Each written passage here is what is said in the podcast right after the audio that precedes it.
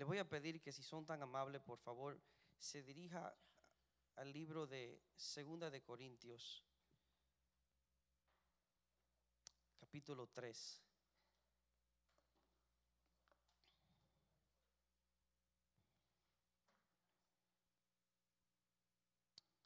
Segunda de Corintios capítulo 3.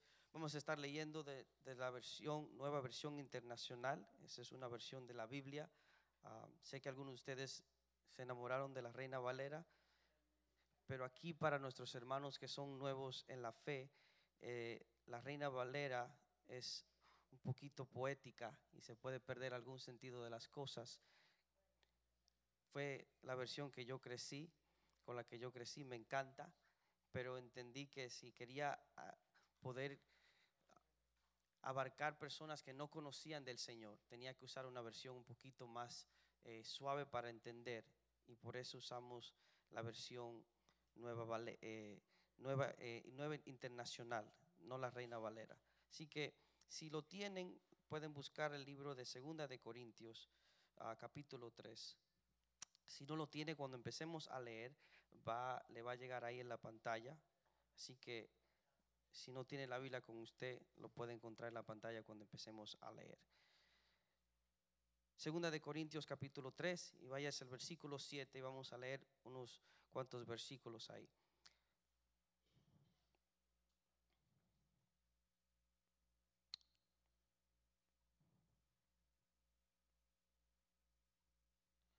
Dice de esta forma, el ministerio que causaba muerte, el que estaba grabado con letras en piedra, fue tan glorioso que los israelitas no podían mirar la cara de Moisés debido a la gloria que se reflejaba en su rostro, la cual ya se estaba extinguiendo.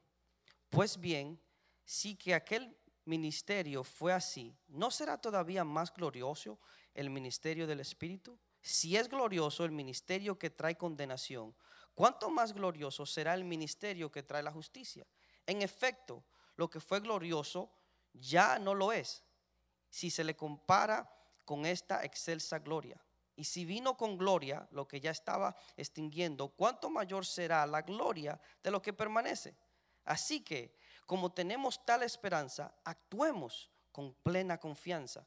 No hacemos como Moisés quien se ponía un velo sobre el rostro para que los israelitas no vieran el fin del resplandor que se iba extinguiendo. Sin embargo, la mente de ellos se, embotó, de modo que hasta el día de hoy tienen puesto el mismo velo al leer el antiguo pacto. El velo no le ha sido quitado porque solo se le quita en Cristo. Hasta el día de hoy, siempre que leen a Moisés, un velo les cubre el corazón. Pero cada vez que alguien se vuelve al Señor, el velo es quitado. Ahora bien, el Señor es, es, el Espíritu. Y donde está el Espíritu del Señor, allí hay libertad. Así todos nosotros que con el rostro descubierto reflejamos como un espejo la gloria del Señor, somos transformados a su semejanza con más y más gloria por la acción del Señor, que es el Espíritu. Amén. Señor Jesús, ayúdanos a ser transformados en el día de hoy. Amén. Eh, lo que usted acabó de leer tiene un contexto de hace muchos años. Lo que leímos ahí se está reflejando en el libro de Éxodos, capítulo 32. En el libro de Éxodo, usted sabe que el pueblo de Israel sale de Egipto. Si usted es nuevo a la congregación, al Señor, el pueblo de Israel salió de Egipto, donde tenía muchos años de esclavitud. Y cuando salieron de, ese lugar de esclavitud, el Señor los lleva por el desierto y, y los lleva por el desierto en algo que algunos ah, teólogos piensan que se tomaba dos semanas y media, tres lo máximo para llegar a, conquistar a una tierra prometida. Y eso, en vez de durar ese poquito tiempo, la Biblia dice que ellos duraron 40 años en el desierto por falta de creer en Dios. porque una vez que Dios los saca del desierto, vieron 10 plagas que Dios le mandó al pueblo de Egipto, no le hicieron nada a esas plagas al pueblo de Israel, estaban cubiertos en un lugar que se llama Gosén. Ellos salen de ese espacio y cuando salen de ese espacio, aún saliendo de ese espacio, aún viendo la gloria de Dios, cuando entran en una etapa nueva, empiezan a preguntarse si el Dios que los sacó de Egipto lo iba a sacar de ese desierto. Si el Dios que los sacó de Egipto lo iba a llegar a esa tierra prometida. Y qué bueno que nosotros tal vez no tenemos esa experiencia, que algunos de nosotros podemos decir, bueno, si Dios me sacó de esta, seguro me va a sacar de la otra. Si Dios estuvo conmigo ayer, seguro va a estar conmigo mañana. Pero no siempre es así. Hay situaciones que se nos presentan que uno con la boca tal vez no diga, Dios no me va a sacar, pero nuestra actitud nos dice, ah, Dios no va a trabajar aquí, déjame hacerlo yo, déjame trabajarlo yo. Y eso fue lo que hizo el pueblo de Israel. El pueblo de Israel empezó a buscar la, forma de, de hacerlos ellos, de hacer las cosas ellos. Y la Biblia dice que ellos estaban contentos porque habían salido, pero un poquito temerosos porque no sabía lo que venía después. A veces cuando yo era pequeño escuchaba mensajes y decíamos, no seamos como el pueblo de Israel. Y cada vez, a medida que, crecí y, llegué a ser adulto, entendí que yo era tan similar al pueblo de Israel de lo que yo, de lo que yo anticipaba anteriormente. Porque cuántas veces nosotros hemos podido mirar situaciones y decir, verdaderamente Dios nos va a sacar de ahí. Y a veces decimos, sí, tenemos fe, pero nuestra fe no se refleja en cómo estamos manejando las situaciones. ¿Y qué pasa? Que el, pueblo de Israel entra en un espacio del desierto y cuando están en el desierto hay su líder, se escapa, Dios se lo lleva a un monte que se llama el monte Sinaí y en ese monte dura 40 días y 40 noches y nadie sabe dónde está Moisés, solamente dijeron, se fue para allá arriba, él solo. Y la gente se, se preocupa y dice, esto está feo, porque él fue que nos sacó. Y si Él fue que nos sacó y no está aquí, ¿qué vamos a hacer? ¿Qué problema cuando usted le da la gloria de Dios a un hombre? ¿Verdad? Cuando tú asumes que porque el hombre es usado grande por Dios, si Él no ora por ti, tú no te vas a sanar. ¿Qué problema cuando tú asumes que, que porque oh, hay unción en esa persona? Si él no predicó hoy, no sentí nada. Mentira del diablo. El diablo quiere dejarte saber que te enfoque en el hombre. Enfócate en Dios. Enfócate en Dios ay, él no canta tan lindo, pero ah, no, no te enfoques el que esté cantando, enfócate en adorar a Dios. Algunas personas, no en esta congregación, yo sé que todos ustedes llegan temprano. ¿Sabe que algunas personas en algunas congregaciones llegan a punto cuando viene a comenzar el mensaje? Porque el mensaje es lo que usted recibe, la adoración es lo que usted da. Y como decía nuestro hermano Francis, no solamente es una ofrenda monetaria, el que está agradecido, agradece con su alabanza, agradece con su tiempo, agradece. Y dice, yo voy a la iglesia no solamente recibir una palabra, pero cuando comience la primera alabanza, el primero que va a estar alabando soy yo. Y no quiere decir que usted tiene que tener su mano levantada, que usted está brincando. No, no, porque si usted está aquí, usted es diferente. Usted, no todos somos iguales. Y para alguien, alguien puede estar brincando de emoción y otro puede estar sentado y tener más emoción de que está brincando. Y esta gente se preocupan y le dicen al otro que está encargado, en vez de buscar a Dios, le dicen al otro que está encargado, hey, Aarón, Moisés no ha venido, nosotros tenemos que hacer algo. Y empiezan a pensar, ¿qué vamos a hacer? Y le dicen a Aarón, construyenos un becerro de oro para que podamos adorar. ¿Usted nunca se ha preguntado por qué un becerro? ¿Por qué no un corderito? ¿Por qué no un león? ¿Por qué no un tigre? Un elefante, ¿verdad? Que fuerte, así, grande. ¿Por qué no un, tiburón? No sé, no sé si yo vi un tiburón en esos tiempos. El punto es, ¿por qué un becerro? Porque el becerro era el símbolo de poder de Egipto.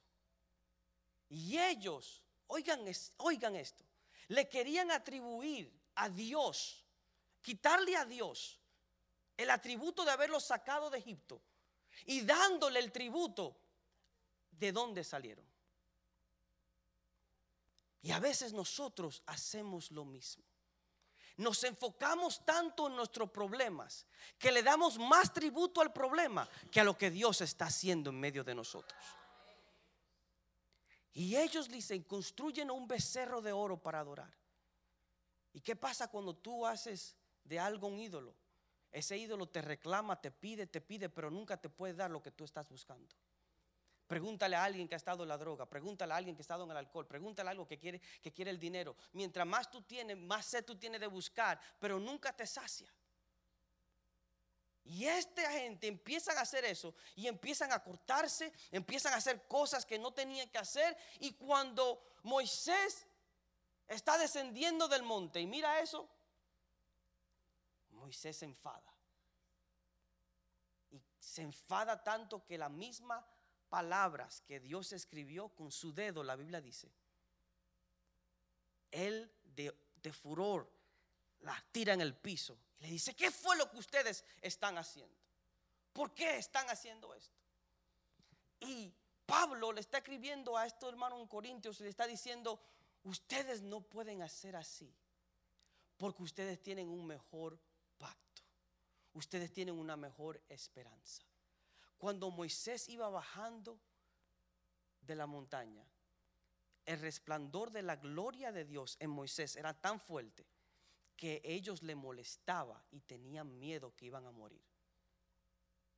¿Cómo es posible que la gloria de Dios te va a dar miedo y tú piensas que vas a morir? Eso solamente sucede cuando tú te sientes impuro y sientes que no eres capaz de entrar en la presencia de Dios. Pero qué bonito es Dios que nos enseña que a través de Jesucristo ya no tenemos que mirar la gloria de Dios como condenación, con falta de culpabilidad. Podemos mirar la gloria de Dios como algo que se puede alcanzar, como algo que puede estar con nosotros. ¿Y qué pasa? Que Pablo le explica al pueblo y le dice, hey, ahora ustedes no pueden ser así. Yo le quiero mostrar algo más. Porque si ustedes se quedan mirando lo que Moisés estaba mirando, su corazón va a estar endurecido también. Porque el corazón de ellos se endureció más y más y más. Aunque vieron todos esos milagros. Por eso es que cuidado con la gente que quiere ver un milagro para creer en Dios. Porque eso no funciona, hermano. Lo que funciona es una relación con el Padre, con el Hijo y el Espíritu Santo. Sí, el milagro te puede ayudar a acercarte a Él, pero el milagro no te va a hacer formar una relación que te va a cambiar, que te va a cautivar. No lo va a hacer. ¿Y qué pasa? Que Pablo le está diciendo a ellos, si ustedes quieren ver una verdadera transformación, miren algo totalmente diferente. Miren el nuevo pacto a través de Cristo. Porque muchos de ustedes todavía tienen el velo puesto. Pero el que está en, el que está en Cristo no necesita el velo puede entrar confiadamente al trono de la gracia. Se quita el velo, no tiene que, este, puede estar desnudo delante de la presencia de Dios, porque Dios lo acepta así como es y empieza a trabajar en él o ella. ¿Por qué le digo todo esto? Porque hoy yo le quiero hablar de una transformación. De que Dios no solamente quiere que tú cambie ciertos hábitos en tu vida, Dios quiere que tú seas una persona completamente diferente. Por eso la Biblia dice que el que está en Cristo, nueva criatura es. Las cosas viejas pasaron. He aquí, todas son hechas nuevas. Tú estás en un proceso de renovación. Y cuando tú miras tu ayer, tú dices, yo sé que yo no soy como era ayer. Y sé que estoy caminando hacia una perfección, una santificación donde Dios me puede llevar.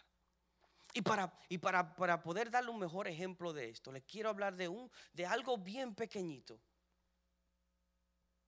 De algo que en mayo en mi país uno ve muchos de ellas volando. Le quiero hablar de la mariposa. La mariposa comienza un proceso. Mariposa, butterfly.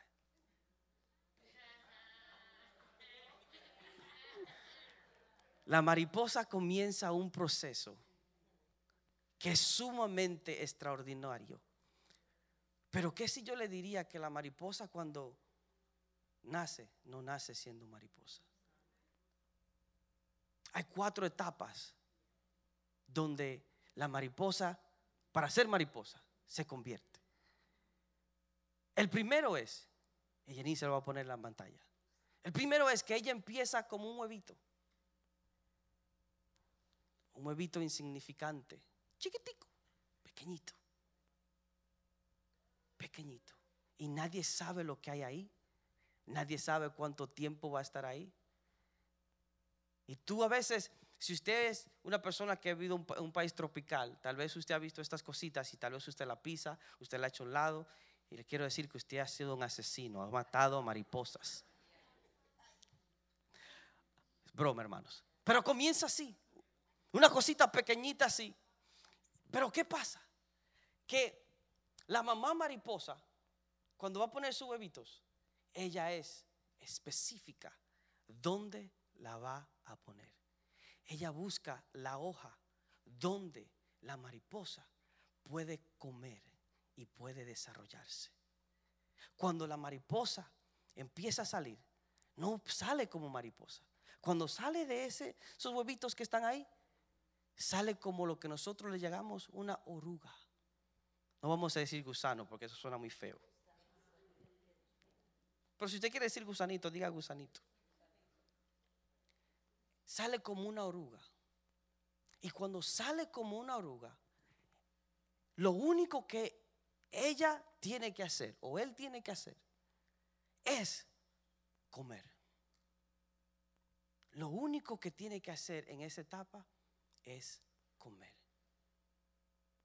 ¿Y qué va a comer? La hoja donde fue puesta. ¿Qué tú, qué tú estás haciendo en el lugar donde Dios te ha posicionado? Porque a veces pensamos que estamos en un lugar y está, estamos loquitos por salir de ese espacio. Y Dios te está diciendo, ¿qué tú estás aprendiendo en esta etapa de tu vida? ¿Cómo Dios está trabajando en ti en esta etapa, en este lugar? ¿Qué Dios te está diciendo? Y a veces, hermanos míos, no, no crea que en esa etapa es una etapa donde uno está sufriendo. No, no, no. Porque la, la oruga está bien comiendo. ¿Quién no le gusta comer?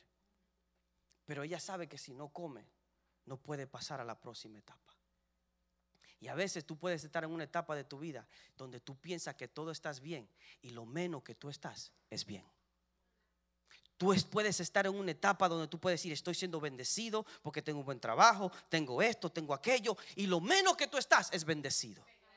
Porque tú no puedes ser bendecido por definición por las cosas materiales. Nunca, nunca, nunca. Porque ¿cómo podemos decir que nuestra definición es bendecido por las cosas materiales cuando el Cristo de la gloria que vivió 33 años acá dijo, no tengo donde recostar mi cabeza? ¿Cómo podemos decir que la bendición es lo material cuando Él dijo, mira, ¿dónde está mi madre? ¿Dónde está mi padre? No tengo a nadie aquí que me pueda ayudar en este momento.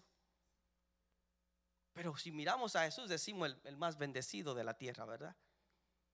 Pero si comparamos nuestras vidas y la vida de Jesús, ¿qué diferencia estuviera? Estuve en una conferencia y el pastor hablando estaba retando a los que estaban escuchando y la noche anterior me, hizo esta pregunta y me dijo, la voy a hacer en la, en la conferencia. Me dijo, si Jesús estuviera hoy en tu comunidad, ¿dónde Jesús estuviera?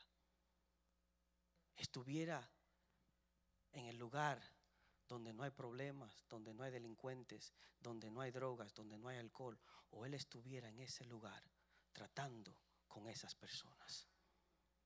Y cuando Él hizo esa pregunta, en esa conferencia lleno de pastores, mis queridos hermanos, el silencio fue peor que este.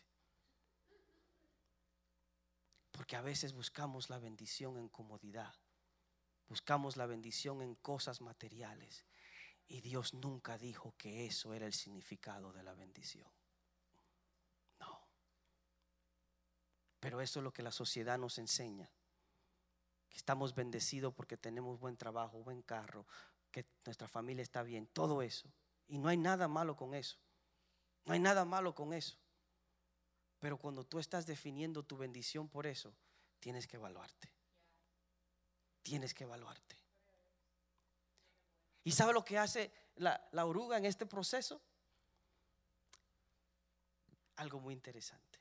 Mientras ella come, cuando uno come, ¿qué, qué pasa? ¿Y el niño? ¿Qué hace el niño? Crece.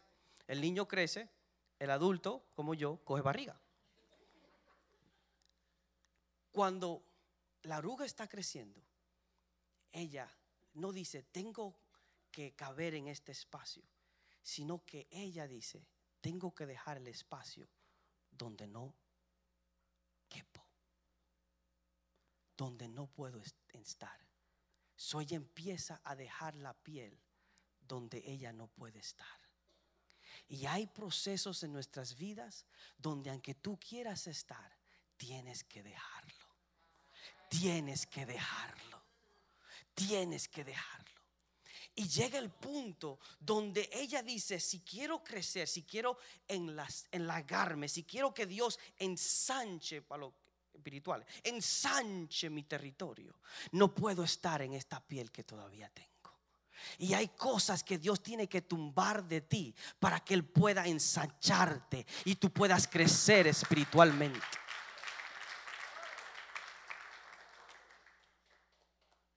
Y Él empieza a quitarse la piel, a quitarse la piel, a quitarse la piel hasta que llega al tamaño donde debe llegar. Y lo que hace la, esta aruga es que ella dice, como yo no fui diseñada para ser aruga, tengo que seguir caminando y tengo que seguir en mi proceso. Algunos de ustedes no fueron diseñados para estar donde están. Sigue hacia adelante, sigue moviéndote, sigue moviéndote, sigue moviéndote, sigue moviéndote, sigue moviéndote. Y ella dice, yo voy a la próxima etapa. Y la próxima etapa se llama crisalda, crisaldía. Y es donde ella misma empieza a envolverse. Y se envuelve de tal forma que usted la ve así. Y en este proceso, mis queridos hermanos, se toma tiempo. Y tú crees que ella no está haciendo nada, pero es en esa oscuridad donde ella está desarrollándose mucho, mucho, mucho más. Porque es en la oscuridad donde usualmente Dios obra en nuestras vidas. Porque a veces queremos transformación a estilo Instagram.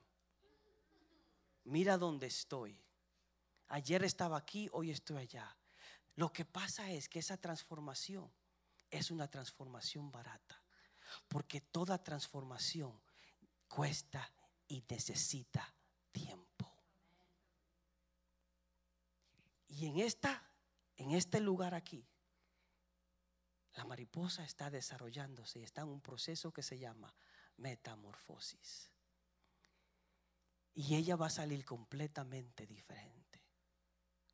Algunos de ustedes dicen, yo ni puedo estar ahí, ni me puedo subir yo en un árbol. tengo buenas noticias, que hay otra mariposa que sabe que no puede estar ahí. ¿Y sabe lo que ella hace? ella se pone en el piso. Ella entra en la tierra. Y muchos de ustedes piensan que esto está caído, que tú estás en un lugar que no sirve. Tú debes usar ese lugar para estar en tu proceso de metamorfosis. ¿Y qué pasa? Que aunque unas maripositas están ahí, hay otras mariposas que están en otro estado. Vamos a la próxima imagen. Hay una mariposa que empieza a descender y empieza a buscar un lugar donde se puede esconder en el piso. En el piso. En lo más bajo.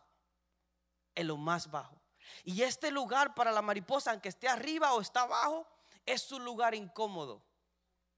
Hay mucha incertidumbre en este espacio. Porque en este espacio, si, let's go to the next image, si estuviera escondida y estuviera así, llena de, Nilo. O tuviera, vamos a la otra imagen, antes, antes la anterior, cuando está envuelta, que está verdecita. Si estuviera ahí, ¿quién puede decir que no la va a tumbar? ¿Quién puede decir que no va a pasar un, una brisa y se va a caer? ¿Quién no puede decir que va a pasar un tractor y alguien compró la propiedad y va a destruir todo lo que está ahí. Este proceso es un proceso de incertidumbre. ¿Sabe por qué? Porque si a esa mariposita se cae de ahí, ¿sabe lo que puede pasar? Estorba la metamorfosis.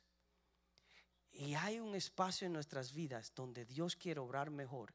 Y es en el espacio donde tú crees que Él está haciendo absolutamente nada es en el espacio donde tú crees que Él no está trabajando en ti, que tú dices, pero ¿por qué estoy en el mismo lugar y nada ha sucedido? ¿Por qué sigo orando y no he recibido la respuesta? ¿Por qué todavía no se me ha quitado el dolor? ¿Por qué no ha venido la respuesta? ¿Por qué todavía estoy atravesando esto? ¿Qué es lo que está pasando? ¿Dónde está Dios que no lo encuentro?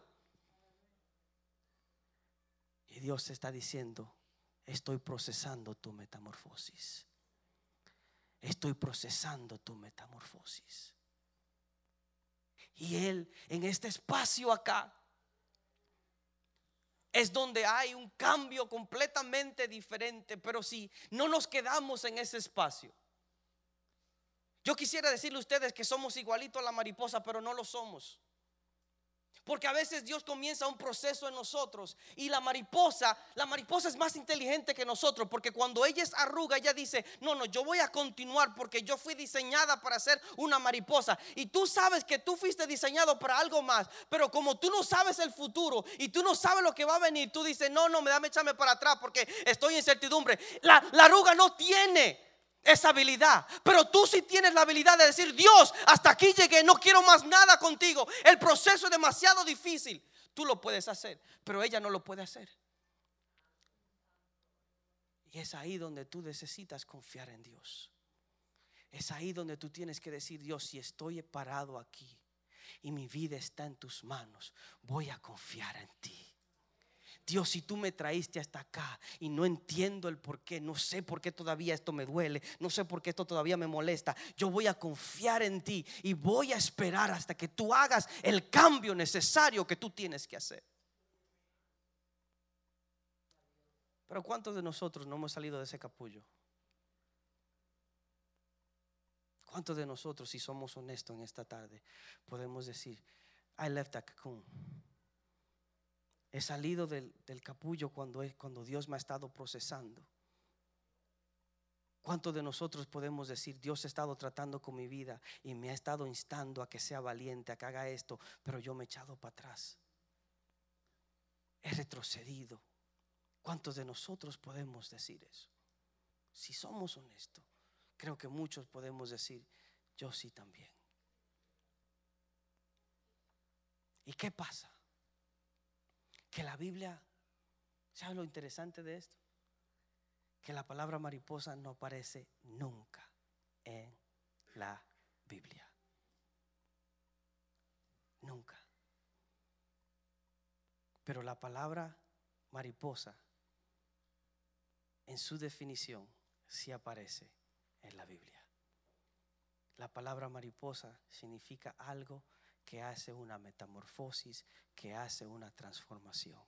Y la Biblia está llena de referencias a personas que fueron transformadas por el Espíritu Santo. Y cuando tú, tú dejas que Dios trabaje ahí, el último resultado, el último resultado es que tú eres una mariposa. Y si yo fuera uno de sus predicadores, aquí fuera el momento donde uno brincara y uno diga, sí, soy la mariposa.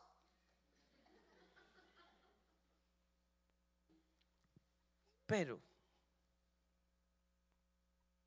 usted sabe que cuando la mariposa sale de ese capullo, ella no sale simplemente una mariposa empieza a volar. ¿Sabía eso? Ella sale gateando. Y es cuando ella sale gateando, tiene algo diferente. Se da cuenta que tiene alas, pero no la puede usar. Y dice, tengo algo nuevo, pero no sé usarlos. Y se toma unos minutos tratando de averiguar cómo voy a usar esto que tengo y por ella misma no puede entender. Pero hay algo que le dice a ella, tú eres una mariposa. Y como tú eres una mariposa, tú sí sabes lo que hacer. Y cuando ella confía en quien ella es, algo completamente diferente empieza a trabajar. Cuando tú confías en quien tú eres, tú eres una hija, tú eres un hijo de Dios. Hay algo diferente que empieza a trabajar en ti.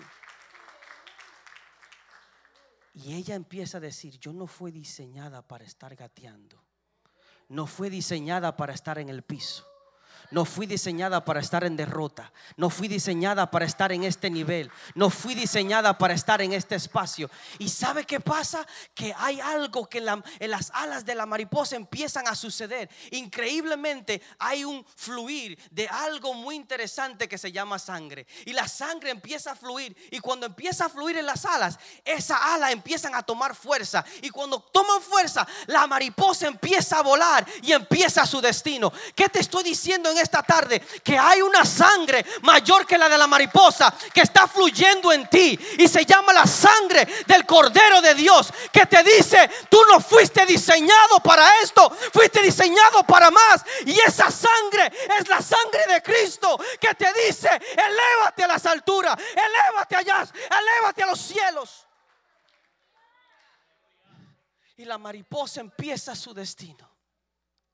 Y cuando la mariposa empieza su destino, usted sabe que, ¿cómo se dice? More levels. ¿Y qué es la otra? More devils. Más niveles, más diablos. Mientras más tú te elevas, van a haber más cosas que quieren tumbarte. ¿Verdad, Rolando? Chócala ahí. Mientras más tú te elevas, más viene la crítica. Mientras más tú te elevas, más viene la responsabilidad. Pero Jesús nos los dijo. Al que mucho se le da, a muchos se le espera. No espere que Dios te eleve, si que no vengan otras situaciones. Porque si Dios te va a elevar, el enemigo no se va a quedar tranquilo. Pero recuerda que tú tienes la sangre del cordero dentro de ti.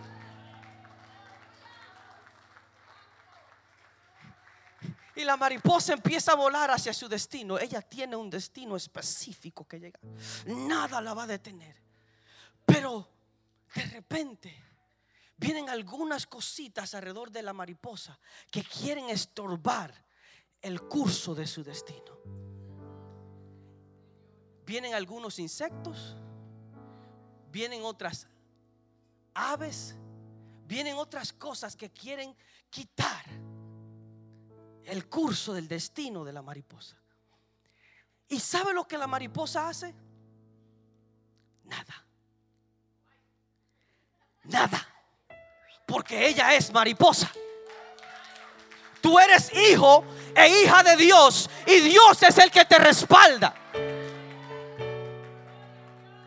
¿Qué está fluyendo en la mariposa? Esa sangre, ¿verdad? Que la hace volar. El color que ella tiene no es un color tenerlo así. Ese color le deja saber a todo el mundo. Ese color, hermano, científicamente probado. Ese color de la mariposa le hace saber a todo el que quiera acercarse a ella para herirla que ella está protegida. Que ella está protegida. Y hay algo dentro de ti que te dice, tú eres protegido, tú eres protegida. Contigo no se puede meter cualquier persona.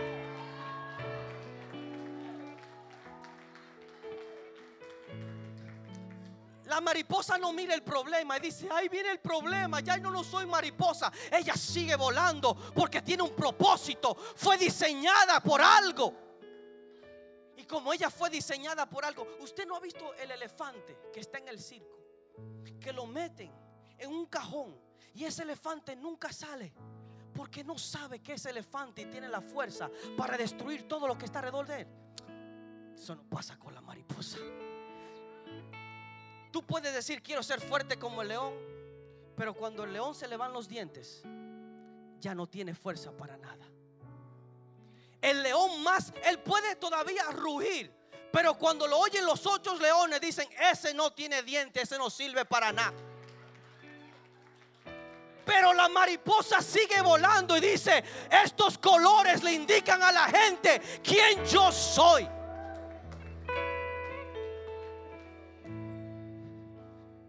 Cuando ella sigue volando, ella dice, porque hay alguna gente en mi país le dicen que son frecos, atrevidos. que ellos miran el color y dicen, ¿qué me importa a mí el color? No importa eso, yo voy para allá. Te voy a destruir. A veces uno dice, estoy para ti. Hermanos de Sudamérica, yo no sé si allá dicen voy para ti, pero no sé cómo se dice allá. Pero una persona a veces se llena de odio y dice, no quiero que esta persona prospere. Dice, voy para allá. Aunque el color le esté avisando que no debe ir para allá, atento a mí, voy a morir yo. Si muero, te tú te vas conmigo. Pero ¿por qué tú crees que Dios te hizo pasar por el proceso?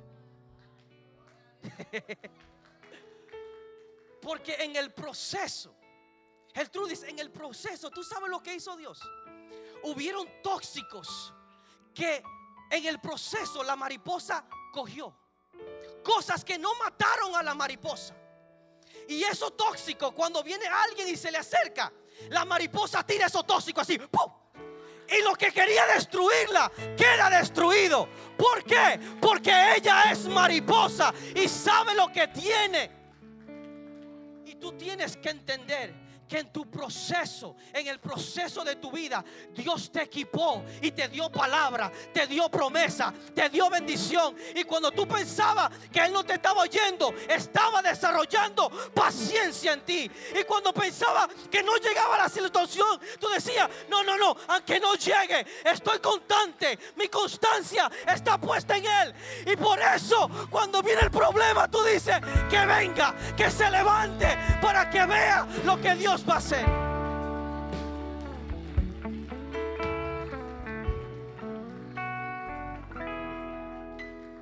Yo quiero ser una mariposa. Puede mirarse insignificante. Puede pasar como que tal vez va a morir en el proceso. Pero si Dios te puso en el proceso, Él es fiel y verdadero para completar la obra que comenzó en ti. Él es fiel y verdadero. Y por eso es que todo, toda la mayoría de personas, aunque no conozcan de Cristo, cuando tú vas a su casa, tienen dos capítulos abiertos en su Biblia. ¿Cuál es uno? El Salmo 23 y cuál el otro? El 91. ¿Y qué dice el Salmo 91? ¿Qué dice? ¿Qué dice? Recuérdeme, iglesia, recuérdeme. ¿Qué dice el Salmo? ¿Qué dice? ¿Qué dice? ¿Qué dice? Hay un Salmo 91 que dice que bajo qué? Bajo su qué? Bajo las alas del Altísimo, Él me tendrá cuidado. ¿Por qué? Porque cuando tú estás en Cristo, cuando estás en el proceso, nadie te saca de ahí. No hay diablo que se levante, no hay problema que se levante que te pueda arrancar del proceso que Dios tiene para ti. Y muchos de ustedes dicen, pero pastor, yo he sido un pecador. No entiendo cómo Dios está en ese proceso. Tranquilo. Porque Dios encuentra muchas cosas. No encajes a Dios en una cajita donde diga una cajita religiosa. Que tengo que orar mucho, que tengo que hacer esto, que tengo que hacer aquello. Aún, aún en el problema más grande. Aún cuando tú te sientes más lejos de Dios. Ahí Dios está. Por eso el salmista decía en el Salmo 139 si me fuera lo más alto, allá tú estás. Si me fuera lo más profundo del infierno, allá también tú estás. Porque tanto conocimiento para mí es y no lo puedo comprender. Pero qué bueno es Dios que usa todo eso para traerte y convertirte en la persona que tú necesitas hacer. A muchos de nosotros que vamos a atravesar cosas que vamos a decir, pero ¿por qué Dios? ¿Por qué? Dios simplemente te está diciendo, no mires el por qué. Mira lo que yo estoy haciendo. Confía en mí, confía en mí, confía en mí y yo haré. Confía en mí y yo haré. Tú no eres una aruga, aunque estés en la etapa de aruga. Es solamente una parada hasta donde tú vas a llegar. Tú no eres un insecto, aunque ahora parezcas como uno. Tú no eres tu situación, aunque ahora tú creas que esa es tu identidad. Tú no eres tu situación. Tú no eres la derrota, tú no eres el fracaso, aunque tú estés ahí. No trates de escaparte de ahí, no lo trates de hacer. Quédate ahí, pero sabes, tienes que tener la certeza de que tú no eres eso. Y que te mire el que te mira como que te quiera mirar. Mírame como tú me quieres mirar, mírame. Porque hay otros ojos que están puestos en mí, que son mayores que los tuyos. Oh, come on now.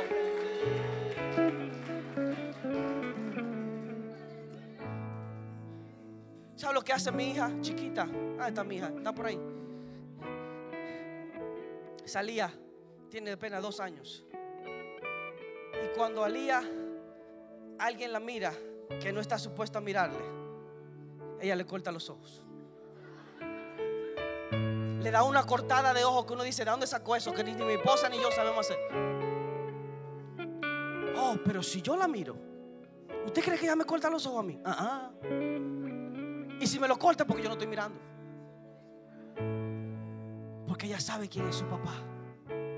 Y tú tienes que entender quién es tu papá. Y sus ojos son más importantes que los otros. Su voz es más grande que las otras voces. La mariposa mira su destino y no mira los otros ojos. No mira las otras amenazas. Ella sabe que están ahí. Ella la ve. Ella no es ciega. Pero ese no es su enfoque. Ese no es su enfoque. El problema no es el enfoque de ella. La situación no es el enfoque de ella. Ella dice, yo voy a hacer lo que yo fui diseñada para hacer. Y cuando yo esté lista para hacer lo que tenga que hacer, el proceso se dará. Porque ella está confiando en algo más grande que ella. Y tú y yo también. Estamos confiando en el Rey de Reyes y Señor de Señores. Ahí donde estás. Si Dios ha hablado a tu vida en esta tarde, ¿por qué no te pones de pie? Gracias Dios. Gracias Dios.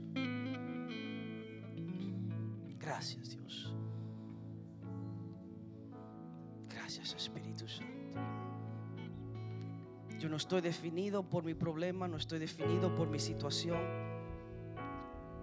Ya me he quitado el velo puedo ver más allá. No tengo ese velo que endurece. La situación no va a endurecer mi corazón. La situación no va a endurecer quien yo soy, no me va a cambiar. Y si me cambia, me va a cambiar para bien porque voy a ser completamente transformado. Yo sé que cuando comencé tú me viste insignificante, pero ahora me ves volando sin ningún problema.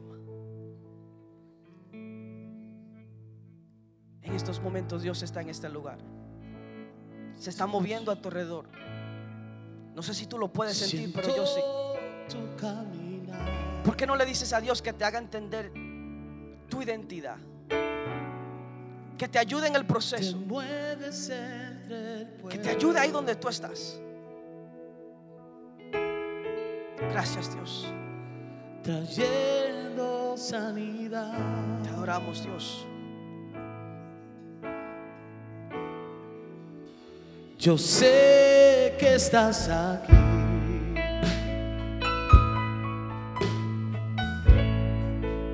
Siento tu caminar. Te mueves entre el pueblo. Oh, trayendo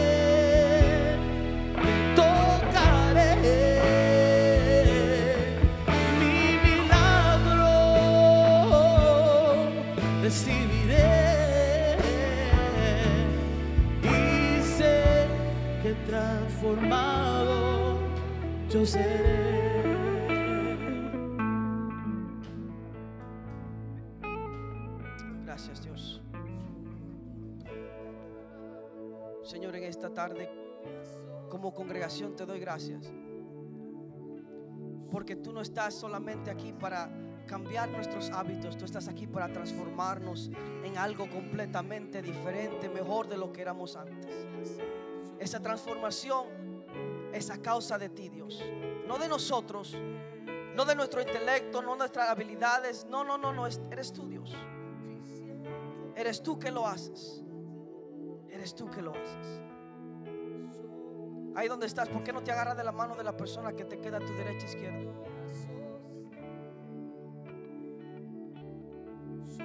Gracias Dios.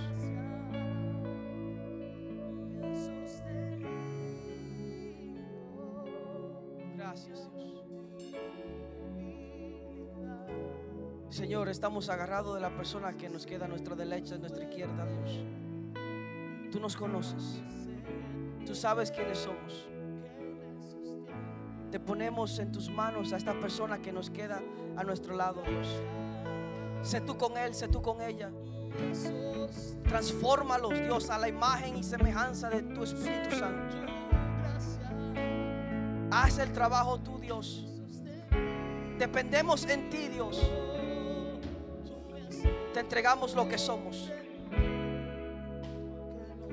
Señor, tú conoces la etapa donde está la persona que tenemos la mano agarrada, Dios. Tú conoces su etapa. Tú conoces dónde está en la jornada de su proceso. Tú puedes hacer más de lo que podamos pensar o imaginar, Dios. Obra, Dios, de una forma especial. Ministra de una forma especial. Hazlo tú, Jehová. Te necesitamos, Dios. Te necesitamos. Necesitamos. Gracias, Señor. Gracias, Dios. Gracias, Dios.